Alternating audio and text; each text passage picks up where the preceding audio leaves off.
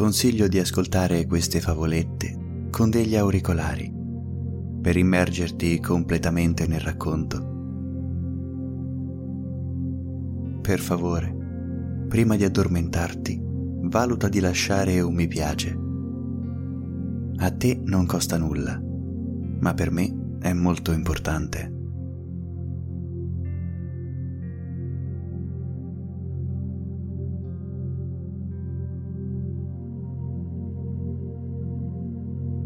Volta, in un'allegra foresta, un orsetto dal pelo bruno, lucido e morbido. Aveva le zampette più scure del suo corpo e due occhi verdissimi.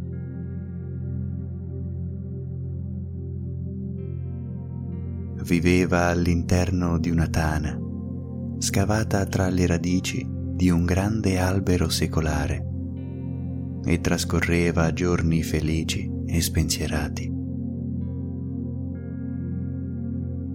L'orsetto amava fare sostanzialmente due cose, dormire e mangiare. In effetti, passava la maggior parte del suo tempo a sonnecchiare si svegliava di tanto in tanto, magari anche dopo mesi di lungo sonno, per mangiare il suo cibo preferito, il miele, di cui andava ghiotto e ne aveva sempre delle scorte nascoste. Un giorno, alla fine di un lungo inverno, quando i profumi della primavera aleggiavano nell'aria ed i primi fiori sbocciavano elegantemente. L'orsetto si destò come al solito dal suo letargo. Subito prese a stiracchiarsi ed a rotolare la schiena per terra e contro la corteccia per ridestare un pochino la sua muscolatura e per grattarsi lì dove non riusciva con le sue zampette. Ancora tutto sonnecchiante e ciondolante, senza neanche sciacquarsi il muso nello stagno, si diresse dritto nel luogo in cui era solito tenere le scorte di miele. Non vedeva l'ora di gustarle comodamente poggiato con la schiena contro il tronco della sua tana. Ma ahimè, questa volta le previsioni non andarono come l'orsetto aveva immaginato. Era finito tutto il miele. Le scorte erano tutte esaurite ed ogni barattolo era raschiato fino in fondo.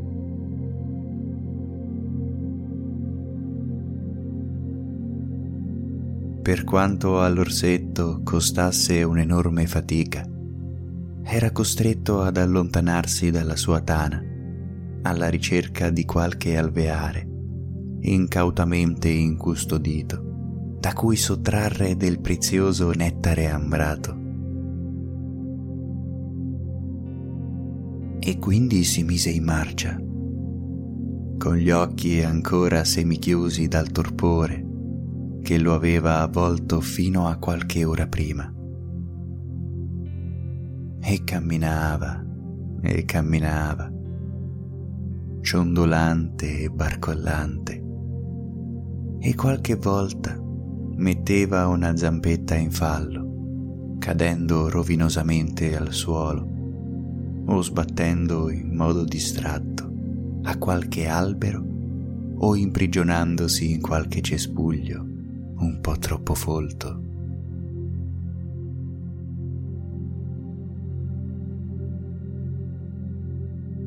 E così arrivò finalmente ad un alveare.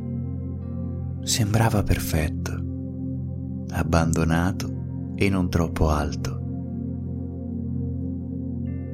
Adesso non doveva fare altro che arrampicarsi e tirare giù quel pranzetto succulento.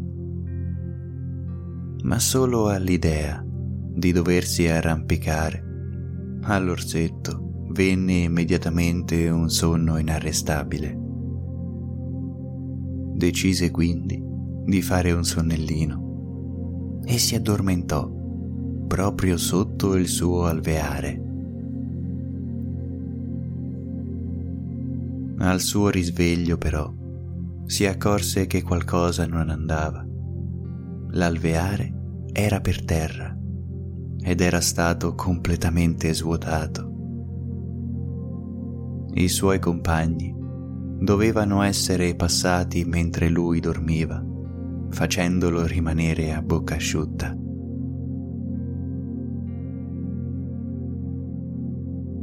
L'orsetto continuò il suo viaggio alla ricerca di altri alveari da cui attingere miele.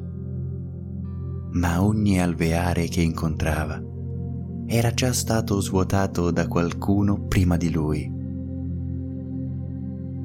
E l'orsetto camminava e camminava, sempre più stanco da tutto quel moto a cui non era abituato, fino a quando decise di averne abbastanza e di voler ritornare a casa. Percorse dunque all'indietro quella strada che aveva compiuto per arrivare fin lì, fino a quando non si rese conto che era troppo stanco per continuare e si adagiò sotto un cespuglio di bacche che lo copriva dalle intemperie e gli fungeva da cuscino.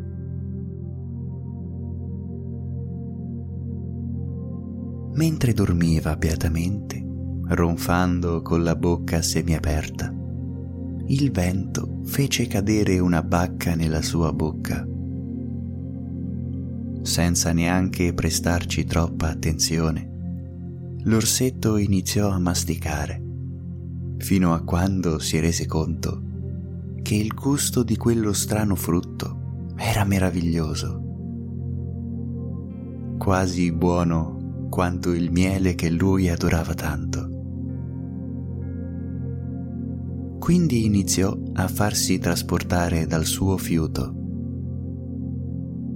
Con gli occhi ancora chiusi ed il naso per aria, iniziò a scorgere ogni bacca all'interno di quel cespuglio ed a mangiare avidamente. Ne raccolse talmente tante da farsi una scorta che sarebbe durata almeno due inverni. I suoi compagni, che lo vedevano passare avanti e indietro con le scorte di bacche, lo prendevano in giro che cosa si era inventato pur di non andare alla ricerca di miele.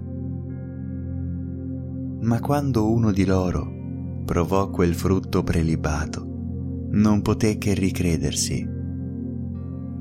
Quel frutto era davvero squisito e ce n'erano in abbondanza.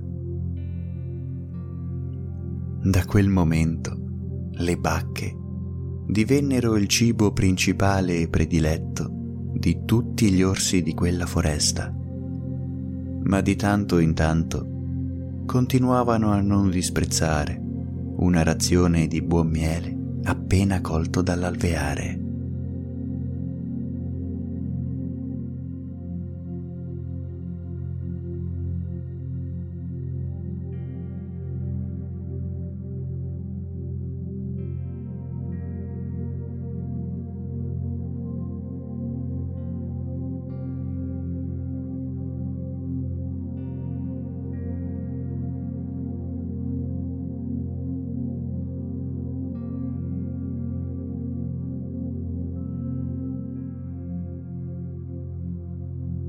C'era una volta, nell'acquario di una grande casa di periferia, un pesciolino di nome Romeo.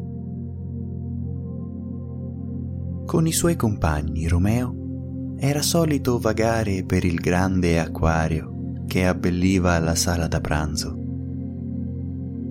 A lui sembrava di volare tra le alghe finte ed i coralli in plastica che rendevano il fondale dell'acquario molto simile ad un reale ambiente marino.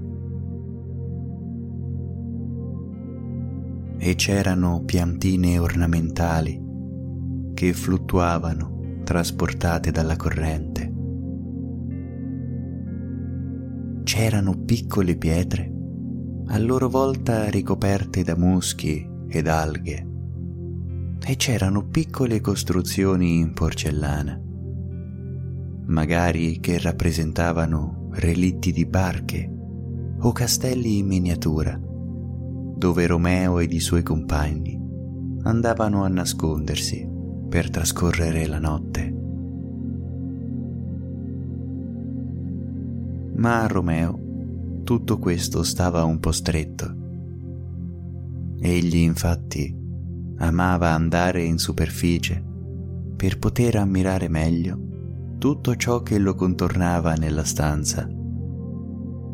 E quello che maggiormente lo attraeva era una vaschetta al cui interno si muovevano lentamente alcune tartarughine.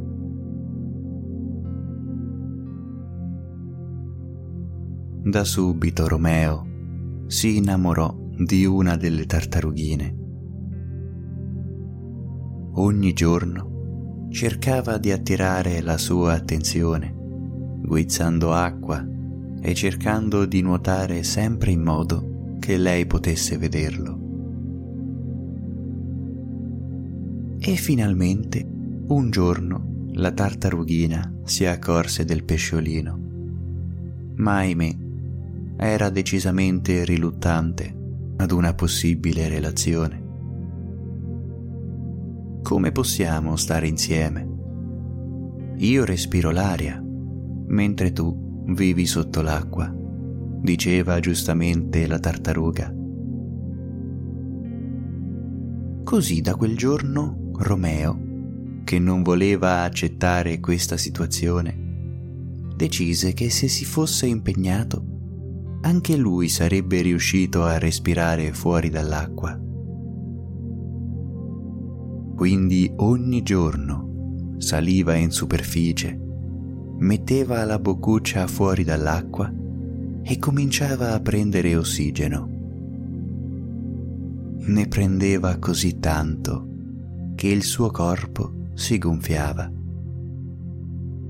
Ad ogni ispirazione, sempre di più. Quando poi la buttava fuori tutta insieme, tornava delle sue dimensioni normali, rilasciando nell'acqua una marea di bollicine che salivano, infrangendosi in superficie. Giorno dopo giorno, Romeo continuava con questo allenamento, ma nonostante passasse il tempo, effettivamente non riusciva a resistere più di qualche minuto senza dover tornare sotto l'acqua.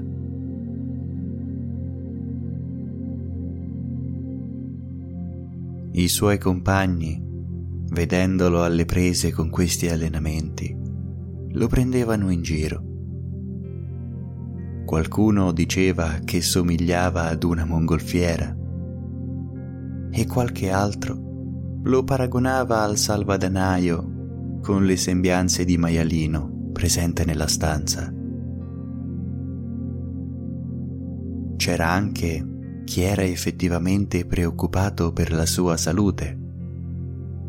Gli dicevano infatti di smettere e che se avesse continuato così, prima o poi non sarebbe più riuscito a ritornare normale. Ma Romeo era talmente testardo che non ascoltava né i commenti né i consigli e continuava con il suo obiettivo ben in mente.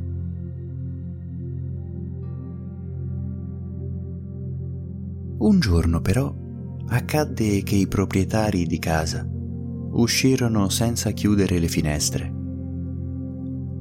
Fuori soffiava un forte vento ed un temporale si preparava ad abbattersi su quella casa in periferia.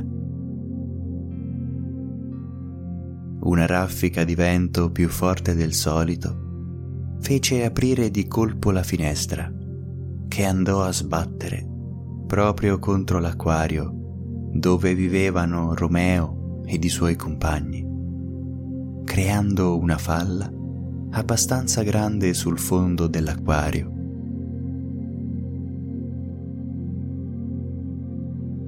L'acqua iniziò ad uscire copiosamente e tra tutti i pesciolini si generò il panico. Nessuno sapeva cosa fare e come poter rimediare a quella situazione. Semplicemente tutti cercavano di nuotare via da quella falla nel vetro. Fino a quando Romeo ebbe un'idea geniale andò in superficie e prese tanta aria fino a gonfiarsi completamente. Successivamente si lasciò trasportare dalla corrente che lo trascinava verso l'apertura nel vetro. Romeo si incastrò esattamente nel punto in cui il vetro si era spaccato, impedendo all'acqua di uscire. Una volta tornati i proprietari di casa, non poterono credere ai loro occhi. Immediatamente travasarono l'acqua contenuta nell'acquario rotto in uno sano, salvando così tutti i pesciolini contenuti al suo interno. Tutti ringraziarono Romeo per quello che aveva fatto ed anche la tartarughina finalmente si rese conto di quanto effettivamente quel pesciolino avesse fatto per lei. Da quel giorno Romeo venne considerato un eroe e tutti lo chiamavano il pesce palla.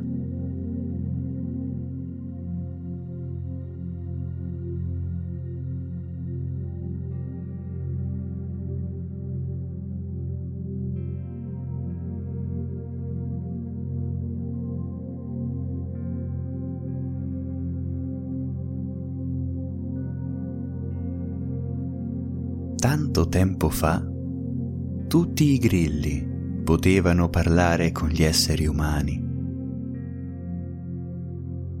Sono sempre state creature molto sagge, amanti del caldo e decisamente affabili.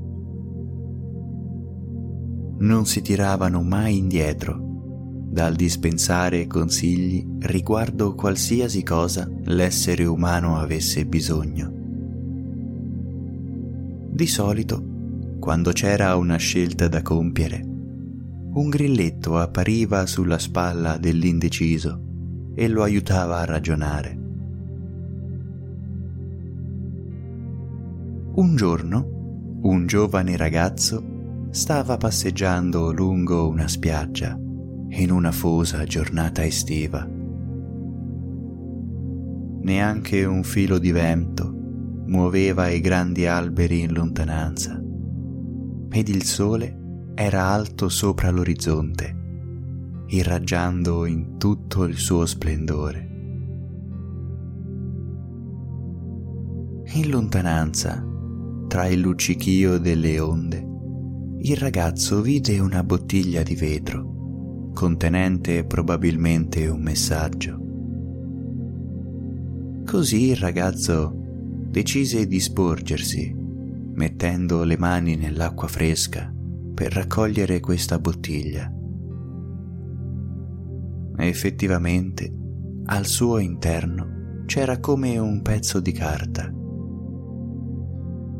sul quale c'era scritto qualcosa.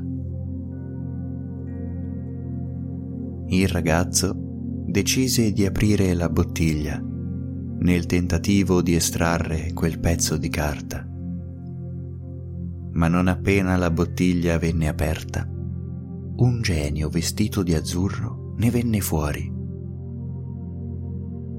Era molto grande ed imponente, ma il suo sguardo trasmetteva benessere e sicurezza.